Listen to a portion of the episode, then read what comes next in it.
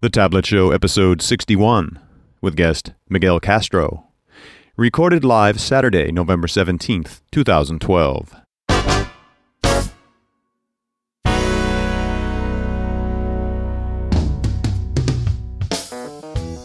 From thetabletshow.com. It's The Tablet Show. Conversations about developing software for tablets and other mobile devices with your hosts Carl Franklin and Richard Campbell.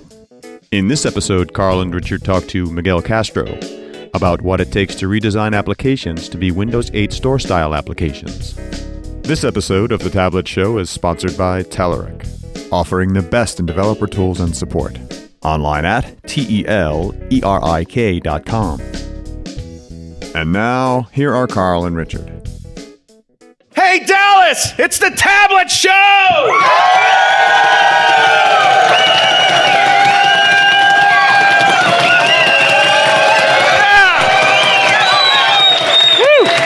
Oh, yeah. This is a huge audience. This is the Yes. tablet show. This is This the is a tablet tablet, show. We're in Cowboy Stadium. That's right. We're in Cowboy. Man, Miguel just How'd I looks get like on a this deer bus? in the hard light, headlights. I'm, I'm doing what? I'm doing what? So we are we I'm are just here finding this in, out now.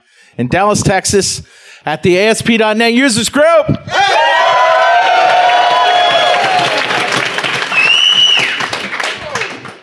Gonna have a lot of fun, but before we talk to Miguel Castro, who's here, we need to do a little business, starting with Better Know Framework. All right, buddy, what do you got? Well, you know that I've been doing uh, looking on CodePlex for different projects and things, and, and I'm always finding LINQ to something, right? Mm-hmm. Yep. LINQ to the universe, right? LINQ to everything. Yep.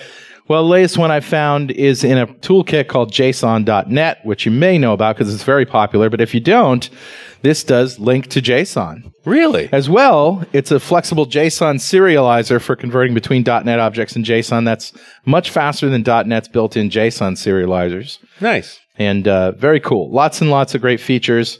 If you haven't checked it out, do so. And where do we find it? It's at json.codeplex.com. You can't go wrong. Can't go wrong.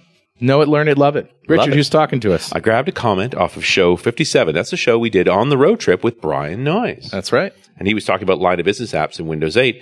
And Mm-hmm. Ron Falanga, who has won a mug before, but not a tablet show mug, so Right. he's excited about this. He's doubly says, uh, "Hi, Carl and Richard. I've really been enjoying these podcasts around the U.S. and Canada.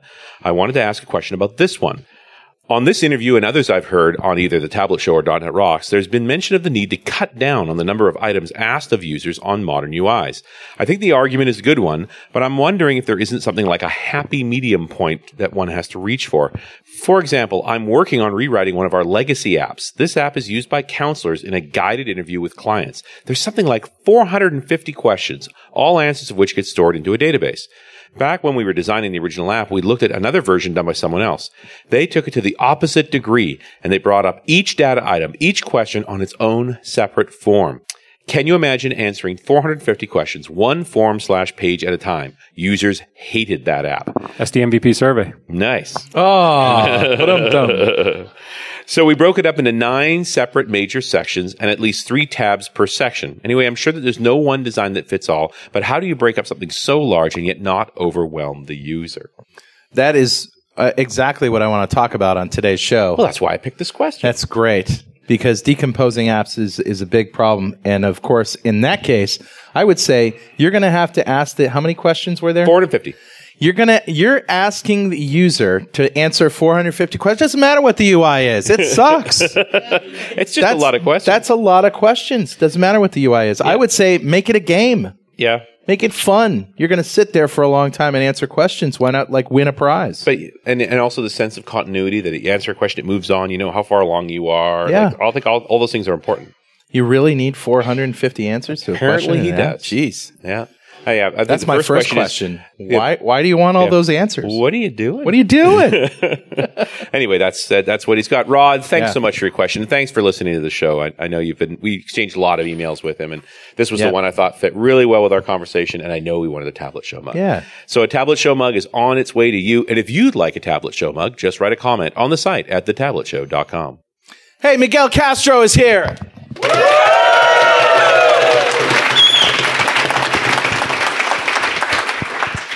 Hey, Miguel. Carl? how's it going? Going well. Going well. Great we really time as enjoyed usual. your presentation. Sort of, uh, uh, it combined your sort of top ten things that annoy Miguel Castro with uh, your your just sort of the uh, a snapshot of the state of of technologies and which ones you prefer using. Yeah, it was more of a stream of consciousness, is what I would. I wouldn't even call it a presentation. It was. Yeah. I was just blurting things out. Okay. Though I did put a little bit of thought into the top ten list. Yeah. Yeah, so it's not really a stream, more of a flood, A flood of consciousness. Regurgitation. a trickle. Yeah. Yes. A vomitus of. Uh, okay, is that where you're going? That's it. That's good. I'm, That's and it. I'm glad you're finally on the tablet show because you, you, you know we talk about Win eight here and mobile stuff here, and oh, this is stuff you've been working on. When you mentioned the tablet show earlier, um, I didn't. I didn't know this was going to be an episode of it. But when you mentioned you do this thing at the tablet show, what was my first reaction? What's the tablet show? Nice. Yeah, that was yesterday. It's I the, think. it's the Yeah. show you're on. Yes. Yeah. so it's just like .NET Rocks, but we're focused on modern apps. Yes, and you of know, course. you've been writing apps for the last four four years or so. You're you're walking towards modern apps anyway. Um, so so you you probably have even if this is the first time you thought about some of these things. I'm really interested in getting your answers because you got a lot of experience and with a lot of different technologies. And the whole problem of decomposing big behemoth apps into smaller chunks and pieces uh, is well, you know, that's really the challenge for us, as as I mentioned in my talk. I think, It is absolutely. and uh, even in websites and in web apps, you don't want to overwhelm the user with everything that they can do all in one screen. But I think um, we've had to put stuff into boxes that do everything in one box, just because of the way we sort of grew up with PCs and their power and the whole idea that you can't just take over the screen and all of that. So, what do you think that um, if you had let's say you know pick the biggest app that you've ever done for a company right? The most complex app the most number of screens input and all that stuff. If you had to break that up like what, what where would you start with that process Well, first of all, it depends on what it is that I'm trying to collect. I mean, one of the like the listener that sent in that question. Um, at the minute that they started describing, you know, a, a site, a website that's collecting all these things from a user, um, my mind immediately went to one location um, that I encounter over and over and over again, and maybe not in the scale of, of 400 fields, but any site that you have to register for, they have to fill out registration. Yep. Um, we constantly see um, uh, an extreme approach to collecting all this information. Um, and one of the things that that I really appreciate is when I want to when I come across a site that, in my opinion, has done it right.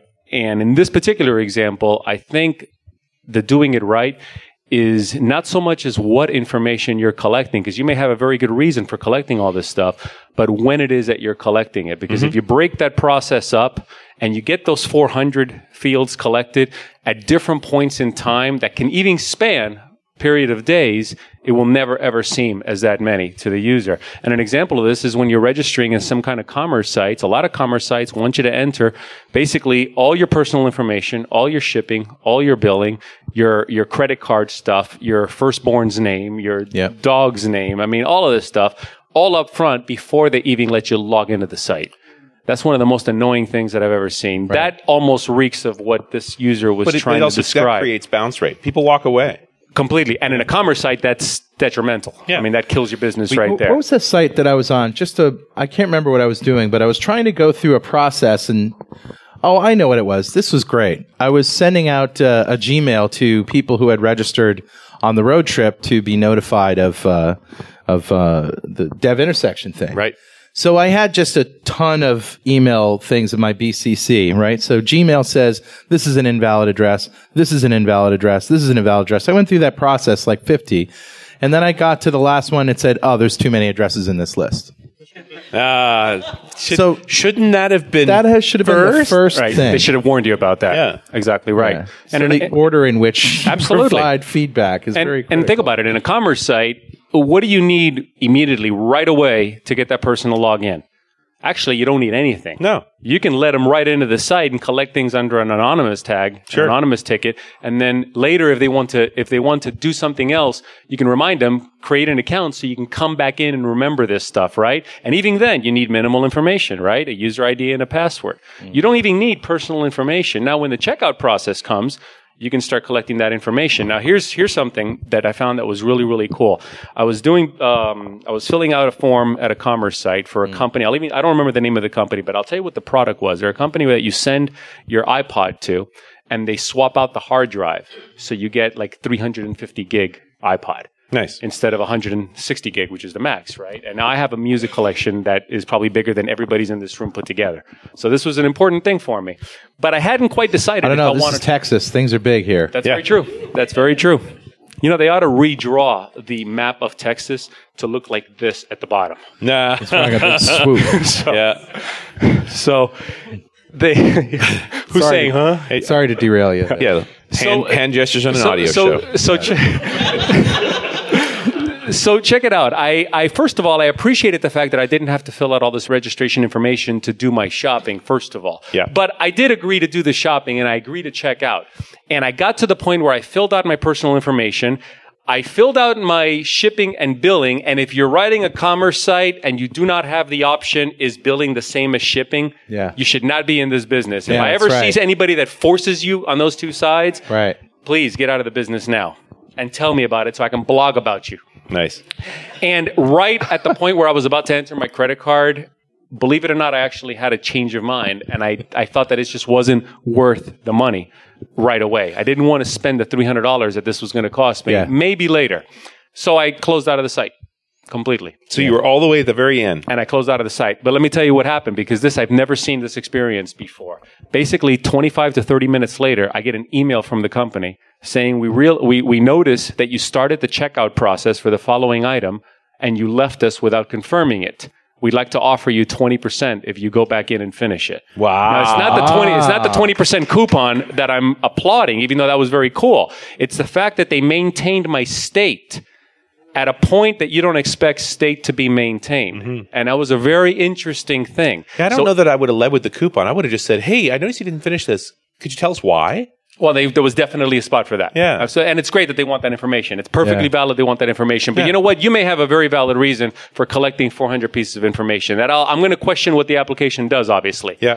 Maybe a commerce site does not. But you may be doing uh, uh, uh, some kind of data collection where you really do need that information. For God's sakes, don't let the user forced to enter it all in one shot and don't let them lose the information when they leave. Rig it in a way where state is maintained intelligently.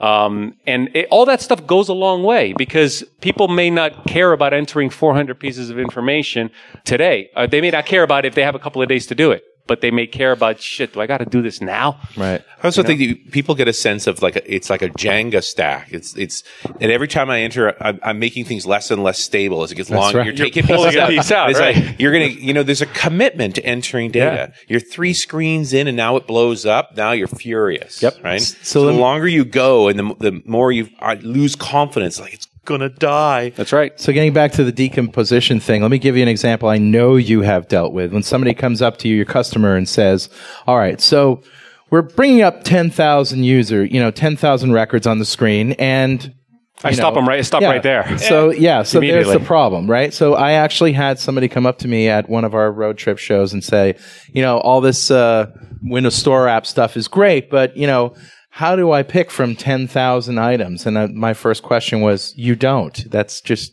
wh- why, you know, why, and and so you know, because the user wants that. Well, no, the user wants to do something, but that's how that's a how, not a why. That's not an end result. The end result, they just wanted to, to filter down to a few users. But it's not the user that is describing this necessity. Yeah, it's the it's the programmer. pointy hair boss. No, it's the pointy hair boss. Oh, okay. The, the, the, you're right. The user, a smart user, is not going to want to scroll through that without some kind of mechanism for doing quick filtration. For example, when you d- were demoing um, um, the hotkeys Right. on there, the ability to find the command prompt Right. Simply by starting to type, you, like you type CMD and you hit enter. Yeah. You did it too fast for them. What you didn't right. show them is that the minute you do CM, it starts filtering down the list. Sure. That kind of stuff is crucial. Maybe, yes, maybe you do have a, li- a list of 10,000 things in a grid that you may need to display. First of all, for displaying, I'd use some kind of virtualization so they're not all loaded Or, in memory. or you don't even time. need to show them that. You could just show them the number of how many Yeah. are, are returned, right? As you type and as you filter down, you see how many, you know. But the user knows this and the user appreciates this because they're the ones that are going to be doing this work and they're going to be the ones that are using your app. it's usually the people in charge who are not even users of the app that are making the decisions for them. I need this for my users. My users are going to want this. You're full of it. You don't know what your users are going to want because I know you haven't Right. talked to them yet. Users think they know how they should how But you yes, should write your but part when you give is the when you give the boss what they want, even though it's bad, who is the user going to blame? Right. Part of the, this is also think is it's a confidence issue. People they don't trust that the stuff's actually stored. Like, why do I want to see ten thousand years? Because I want to know they're there. right. Right. So find other ways to create that confidence. I also find like the the dialogue from hell. Yeah. Right. That options dialogue with every button and dial on it that you can't find oh, anything yeah. on. That's a confidence issue. They don't. Tr- if it's not there, it doesn't exist. Right. We break it up into smaller pieces, and then they're worried they can't find things. I Right. think you've just got to create a sense of continuity. I mean, back to Rod's comment with all those questions. I think Win8 would be great at that. You, you can hmm. show a few at a time, but you can always have a sense. There's more questions to the right. You can Right. keep scrolling. Right. Most importantly, and I can go back. Yeah. That nothing's broken, nothing's lost. Like And you get could- away from that dialogue effect where things disappear. And he, and the context thing is great too. So I could close that app and load it up on my phone, and I'd still be at question thirty-eight. Yeah, Right. Exactly. That you know we've been able to do that ever since we've had network connectivity and an internet and a website, but nobody has done that because we haven't had three different screens. Right? We've had an app on, we've had an application on the desktop. We haven't needed to have. And you know, it's funny that you use that as an example because one of the things, like Carl showed you a really good demo on how to write a Windows Store app very quickly. Uh, but he'll be the first one to admit there's a lot of little details that you still have to learn to to bring the store app to production quality. Oh, yeah. I mean, how to properly do navigation. He mentioned MVVM, for example, something you want to do. Well, another topic that's crucial in Windows Store apps is state management. And it's something that I cover a little bit in my article, but I cover it more heavily in a, in a conference presentation that I'm going to do in, in December. Mm-hmm. And, and state management is done in a very specific way in Windows Store apps for the very reason that you may be in the middle of this app and it will either crash or you may just, I mean, in the middle of the app, you chose to press the Windows home button and go to another app. When you come back in, it'd be nice if you were right at the place where you left off. And it that turns doesn't out happen free app- of charge. You have to account for this in your application. well, and the first thing you need to say is that these apps don't just hang out while you're not using them. So they they actually go to sleep, yep. and you have to you get a notification. You get what five seconds. You got five seconds, and also if you're running if you're running low on resources, WinRT will manage the lifecycle of that app. It will kill words, it for you. Kill it. So you got to know how to properly maintain state. So doing I that just across that screens sense is important. you get a message from the operating system. You are about to be dehydrated. Yeah. you are about to die. Say your prayers. Yeah. How about this? You know, if you if you swipe down from the top, that closes your app, and so you'll get the close notification there as well. Yep, But five seconds is what you get. that's right. So so what is your strategy for you know making complex apps simple? I mean, you this isn't something that we've we've just walked into, but it's absolutely critical for for Windows Store apps. I don't think that there is a, a litmus test for making a complex task simple. I, I, I do like to, th- there is a certain question that I, that I ask myself. Um, I'll ask it, in, I'll, I'll, I ask myself this question, I'll ask it vocally now in the most general terms, uh, possible to not, uh, point any specific vendor.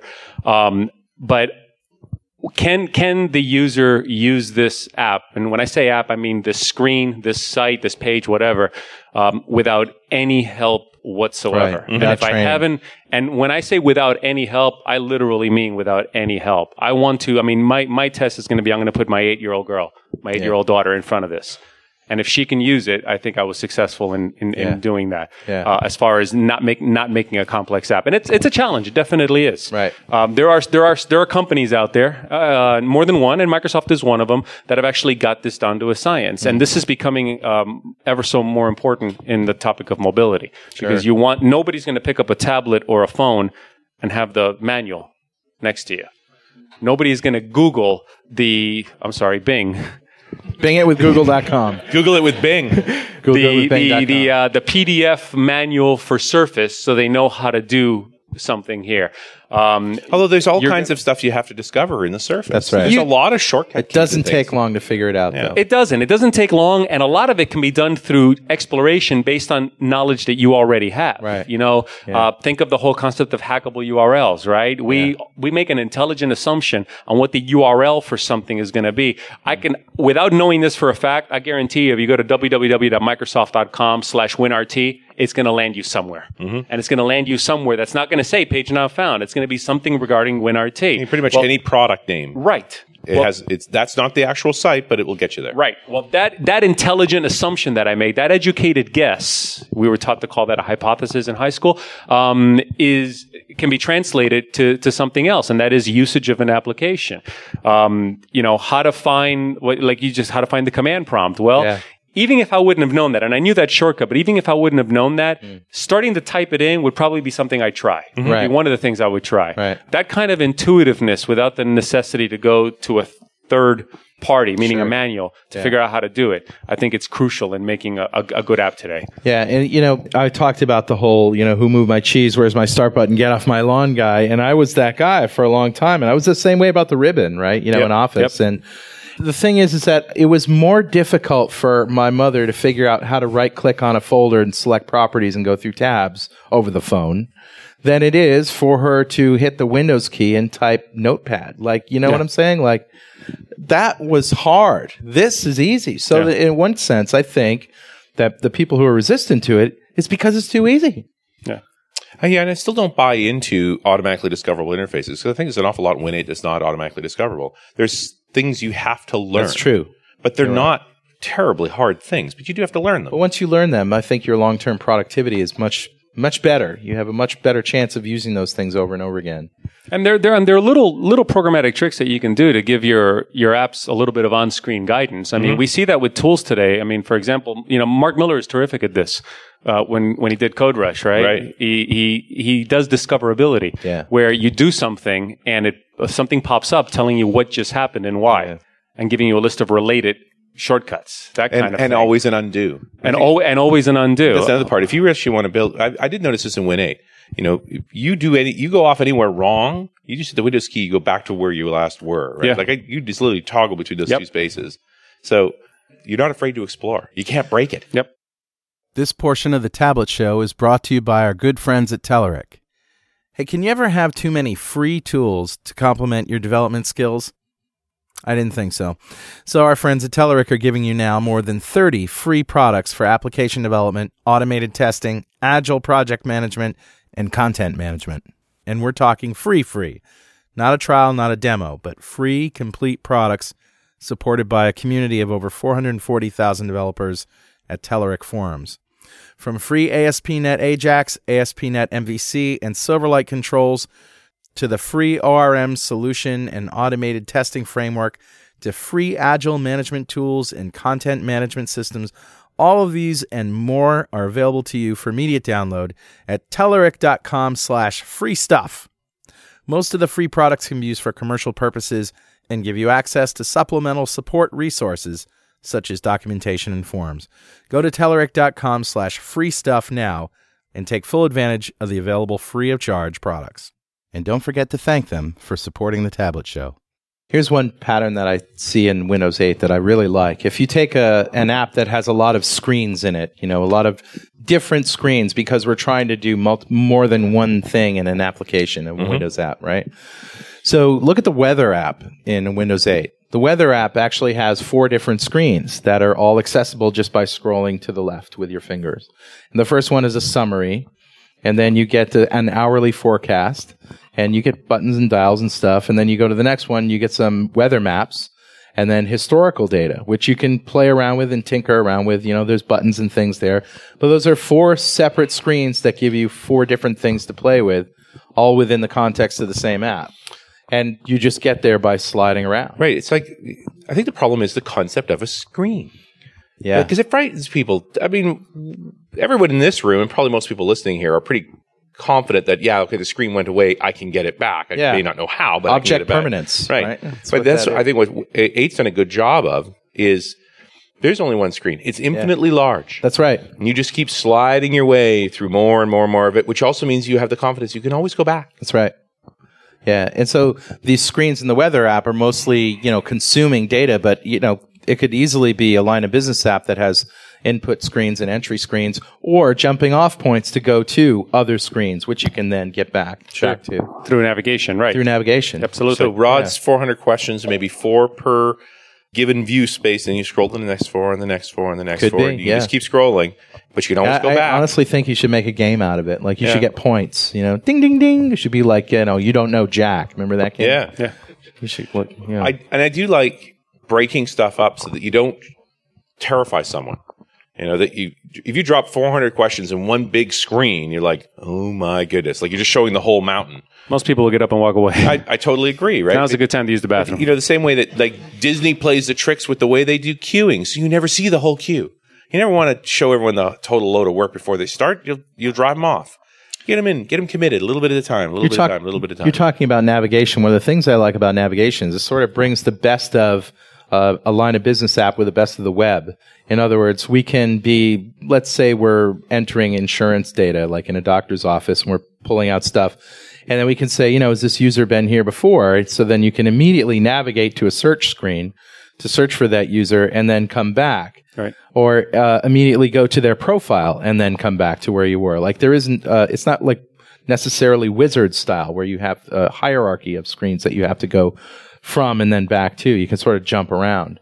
But this whole idea of decomposing these large apps is what I think most people are going to be struggling with with Windows 8 in, in the line of business world anyway. Um, so I'm always interested to hear what, and I'd be interested to hear what you guys think. You know, your uh, our audience here about apps that you have and how you might go about, you know, uh, breaking them down into smaller apps and and what the challenges would be there. Miguel, you were just working on a project for quite some time that was Yeah. WPF based. me and Brian, me and Brian Noyes were on this Okay. project. Yeah. And so, I mean, WPF is the precursor to Metro, really. Mhm. You know, And Silverlight. and so in terms of just organizing information, you know, how different was the UI? well, we didn't exactly have a lot of.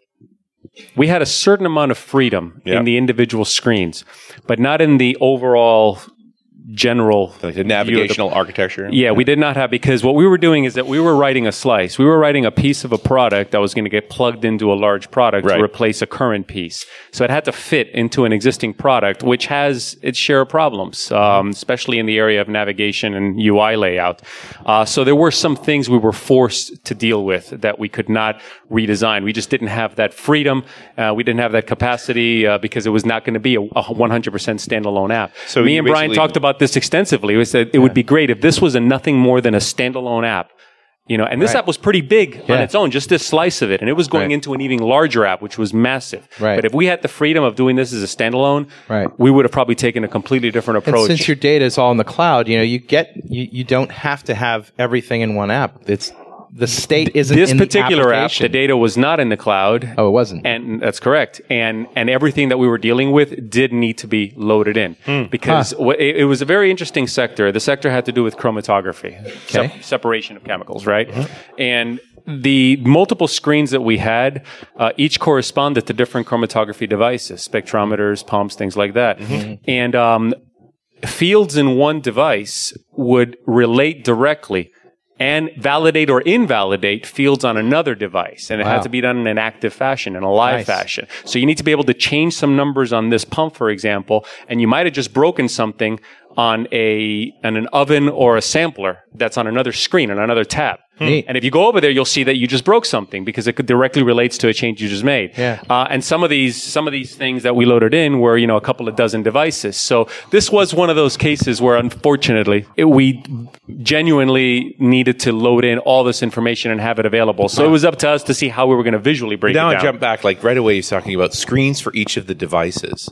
Like I'm just, Right. I know you didn't have a chance to do this, but it's like right away I'm thinking, wow, wouldn't you rather have a visualization of all the relationships of all that equipment that you could see as a whole, and then drill into any given device? Oh, I'm and do a thinking graphically. I'm yeah. thinking, uh, Right. yeah. We had, and we talked about this. We had some beautiful ideas. We just, Right. we, we had limitations You to what we can in. do. We were Sure. locked into the the the the the, the thirty thousand foot view. We were locked into. Yeah. Yeah. The fifteen thousand foot view, we were almost locked into. Then when we got into the individual screens, we had a lot of freedom there, and we we uh, definitely used that freedom. Um, Do you have to use like creative way. toast notifications from the other screens? Hey, you know something's broken over here. Oh, totally. Right. That was Yeah. actually one of my jobs, the, val- the Yeah. Validation engine. I, I had to immediately tell you if something else broke over there. I had to let you know, no matter what screen you were in. So yeah, there was a lot of Tell me you weren't popping dialogues. screen. It wasn't popping up dialogues. No, I actually stole this idea, and it worked out really well. Uh, and we got a great compliment for it. I'll tell you what that is. Um, I had just come back from the release of uh, LightSwitch. Yeah. Oh yeah. Uh, the announcement of LightSwitch. Yeah. And I really liked the way LightSwitch showed their validation errors. When validations, when when uh, fields went bad, you get at the top of the current screen, you get just a little three quarters of an inch thick yellow uh, rectangle Right. that slides down and tells you there are four, yeah, four invalid fields. Mm. Click here to see. If you click them, then a little thing pops up at the bottom showing you the fields that Right. are wrong. But it is not modal, so it's completely unintrusive. And that Right. word is key, I think, in apps going forward. Nothing should be intrusive now. Right. You're going to stop what you're doing and answer this question. And and if, if if you shouldn't have to stop what you're Right. doing, and I show you, and I I, dupl- I duplicated what LightSwitch did in this app, and Right. the comment that me and Brian got was, uh, "I love the way the error the error uh, display looks so much." This one from one of the bosses, it makes me want to cause errors just so I can see that little, which was a kind of a cool cool comment. But but it when you know when my validation dialog pops pops down, um, if you want to ignore it at that point in time, do so. Well, the biggest thing is just not interrupting what you're doing. It, it, it doesn't interrupt you. Absolutely. It, it tells you that something is wrong and you're going to run into this problem when you go save because I won't let you save until these problems are fixed. Right. Yep. But if you want to wait till the very end Yeah. and then go down the list and see what you got to fix, Because it's also so be it. possible, you know, uh, not that I know anything about the app, but it's like I set these three values this way and it breaks it, but the next five values I set will set it, make it work again. And, and Yeah. that's actually a very good It's point like how that Visual happens. Studio That's works, actually right? happened in that app. Sure. Absolutely. That's what the compiler does, you know. You know, it doesn't wait until you're actually finished writing all the code. It's going to, you know, Sure. compile before you you're done and tell you all the mistakes. And you you're won't making. address those red issues right away No, because you're gonna gonna- finish you're what you're doing. You know what you're coding. You're going to finish coding what you're doing, and then you're going to address that list. Yeah. We have a question from the audience. A current application I'm working on has no less than 13 tabs of CRUD tabs uh, entering and saving and editing data on one page. It was not my idea. It was forced upon me. So, how would you suggest breaking that up or Well, think about how that relates to the the app that I just described. The first thing I would ask is, are the fields on any one of those tabs directly related to the fields on the other tabs? Yes. They, so, so they, they do validate or invalidate other fields on there. They could be categorized, he says. Okay. Um, Yeah, so my first question was why not 13 apps, right? I don't know about 13 apps, but I mean, I would definitely have thir- I can have 13 views, but I would probably prefer to just show one at a time. Yeah. Let the user decide what they're going to see. Well, my first question, I think this is where you're going. My que- first question was, and he answered it by saying no, but they because they are related. If they're related, then they all need to be accessible all at the same time. Well, not, not only that, the main problem there is because I mean there may be there may be a perfectly valid reason for having this kind of design as we had it in ours. Um, you can't have if if if something in one of those tabs is going to literally invalidate something on another tab, you can't have that information persisted in that way unless you're willing to architect this in such a way where you have a mid-level, a mid-term state persistence. Now, what I mean by that is if you have some kind of, of midterm state persistence where it's not the end all, the final database, but a workflow type of database, then you can deal with just one screen at a time and not worry about tabs. Let the user see one view. And when they, and when they, when you say, okay, go save this entire workflow, this entire set of, uh, set of data, then come up with, well, I can't save it because the following view has something wrong with it. Then they show them that view. It's essentially what we do.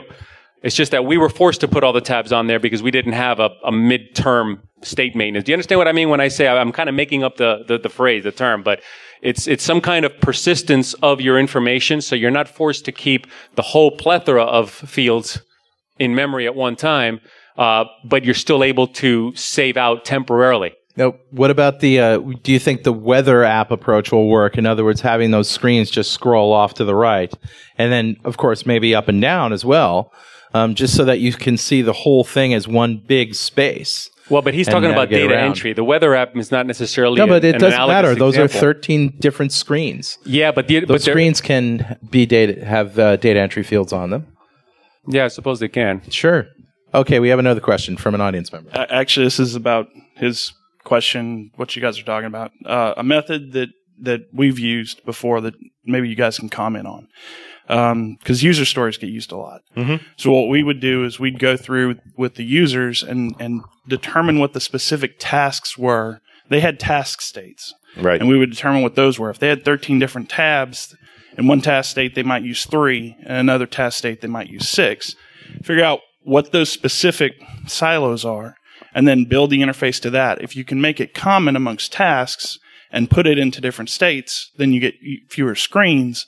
But in essence, you're you're trying to make it so that it flows for the user. Instead of having 13 tabs, you might end up with three of them that are a little more complex or have more states involved. or, or maybe be able to morph dynamically as Well, you get back to this idea of you've built the app to make it easy as possible for the developer, not for the user. Right. And he's created every one of those fields once. So there's these, you know, all these screens that you do probably may not need for all of them in any given task, but Right. every task combined represents all of them. right.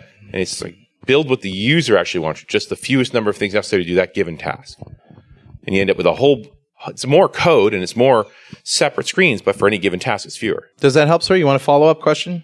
Uh, unfortunately, I was kept away from the users until I was halfway done building it, which was part of the problem. Why would we want you to talk to users? That's just crazy talk. Imagine that, yes. So this is a problem that we talked about in the Agile conference. Actually, Sure. It's a, the one of the big benefits of having developers talking to users, and one of the big roadblocks of that is you're manager. Yeah, that was pre- actually it was the on-site manager. Right. It's a one of the major cell phone carriers. I'm. It's an application to track uh, do, you, network. do yourself a favor. Don't jeopardize your job on our show. It's not worth it. We appreciate the, you know, you're willing to do this to, to you know, dangle your career out there, but just Uh, say it. okay. Well, Did you, did you get any good suggestions or food? yes. You know, an- another approach, another approach that I've seen to, to a similar problem of what you described is uh, along the lines of what this gentleman just brought up. Uh, I think he used the word task. Who was that? That was just up here. Right. So, you know, I, I've been on a couple of sites where I've seen this kind of approach where, yeah, there's a whole bunch of fields, right? But instead of entering every single one of them, basically ask the user, what is, what do you want to do? What is your goal here? So the app is laid out in a, um, uh, let's put something task driven development, right? A, a, a, a Oh, task no. approach. I want to do the following. Collect this information, enter this information, and get that following done. If my next step is to do this, then I'm going to collect these other fields, but I may have 10 of them that were already entered from the previous thing. So it's all going to the same database. So now some of these are pre-filled. So instead of having all the information on there separated in tabs, um, kind of invert it and ask the user, what is the task at hand that you want to accomplish? And put a view on that screen for that task. I also like and some of the some of the things may be filled, some of them may not. I also like the idea of dynamic screens because we can easily, when we fill in or have one option, that can uh, easily bring up more or less fields of different types dynamically. Uh, and so you're sort of walking through a story with a with a sort of a logic tree rather than you know sort of giving everybody all of the fields all at once. Uh, it makes more sense to just show them and hide them as necessary. Well, how many different ways have we seen collect address data? Yeah. You know, where you really need, you really actually need to specify the country first, so then you can format the address Oh, yeah. according to the country. Yeah. And then it's like, if you're talking about Canada, the US, or even the UK, as soon as you enter a zip code, I know what state you're in. I know what city you're in. How about this? You're on a tablet. Can I use your current location? Yeah. Let's start with your zip code and your city and state already filled in. Yeah, with based on GPS data or, or, or IP data or Yeah. Wi-Fi lookup data, like there's all these different sources to say, seeing how you're connected, I roughly know you're here. Is that close enough? Right. There's an awful lot of information available there. So this whole task-oriented approach that I was talking about is something that I found uh, Apple was very, very successful with in the iOS devices, and Yep. and in my opinion, it's really what made.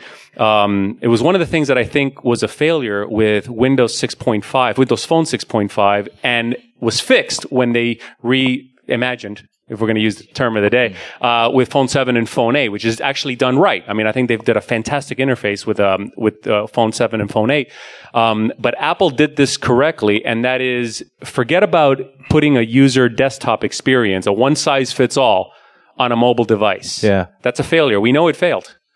Apple did it in a way where everything is what is it that I want to do? I mean, there is a little bit of commonality in the elements that make up an application, but if you think about it, the question that every, and that's why that's why every Apple application on the iPhone and the iPad is so intuitive to the point of what I said at the beginning of the show that you never ever have to pick up a manual. Right. Because it's always about what am I trying to do? What is the task at hand? And let me steer the view and the user experience to accomplishing that task at hand. I don't want to have to hand. look for the steering wheel. Absolutely. trunk. And I don't want any other crap that has nothing to do with what I just asked to do. Contextual. Exactly. Very contextual. And, you know, Microsoft followed good suit on that. They, when they did Phone 7, Phone 8, uh, in their own way. Um, and, and they did it. That's exactly the primary difference between 6.5 and Phone 7 is that, you know, whatever tile you press on, it's going to give you the screens to accomplish the goal of what that tile set out to do.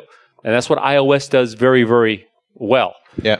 We And, learned a lot and. And um, I don't want to say make the reverse mistake where now every desktop app should look like a, like a, a mobile device, but that question should still be asked because I think that's going to develop smarter desktop applications. I can write a trading application for Morgan Stanley. I don't want it to look like Microsoft Office. Just because, well, MDI applications were all the rage. We got to use the ribbon. We got to use this. Right. But I also don't want it to be a mobile device because nobody's going to touch the damn screen. They're going to use a keyboard. But I can still ask myself the question, what are the tasks, the different goals of this application? What do I expect the user to do on a day by day basis in the eight hours they're sitting at their desk? And what is the best way that I can illustrate these nine or 10 things that they're going to be doing? And if there's too many, let's consider splitting them off into separate apps. Exactly. Yeah. Exactly right. I've been trying to, I've been wrestling with this whole issue of why we're so resistant to have multiple apps. And I think it's just that we're, install process has been so horrible. Oh yeah, that's right. So that you only wanted to deploy, it's like it's bad enough to deploy one app. We, goodness, we never want to deploy two. That's Right. crazy. But it- We would rather have one app with 10 buttons to launch 10 different screens than to write 10 different apps. And that's not the right way. Because now anybody- you now if any one of those changes, you have to deploy the whole app. All of them. And thanks to, to fantastic connected systems technology that we have at our disposal with WCF on the SOAP side and Web API on the REST side, you can have two apps talk to each other like if they were the same app. That's right. that, and I think deployment's just gotten less painful. It's much less gotten painful. better at deploying software. So I don't think a big deal. deployment is even a, a, a, an issue to not go down a certain path of a platform. Number one reason for not doing rich desktop was because deployment was a headache. But that hasn't been the case in a while. And certainly with Windows uh, Windows uh, tablets and WinRT tablets, Surface, and you know these devices in Windows 8, with the store, you know, even, Even- easier. even easier. So so here's my homework for you guys. I would like you to go home and imagine, you know, anyone who's used Windows 8 and has gotten the experience of that of that modern app. Go home and take your favorite Windows desktop app, which you use a lot. Now it might be, you know, uh, Photoshop, it might be Premiere, it might be PowerPoint, whatever it is. Go home and reimagine that as as uh, one or more modern apps.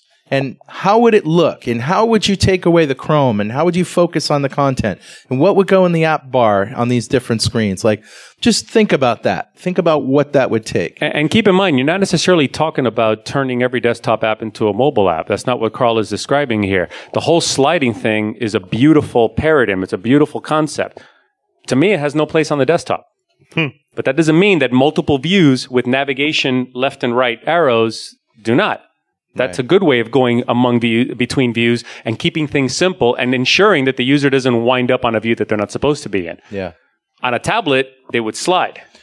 On And a desktop, they would not. Let's also think about um, a hybrid approach, which is a large touchable screen, sort of like a uh, an all-in-one, or maybe a 30-inch monitor that is touch.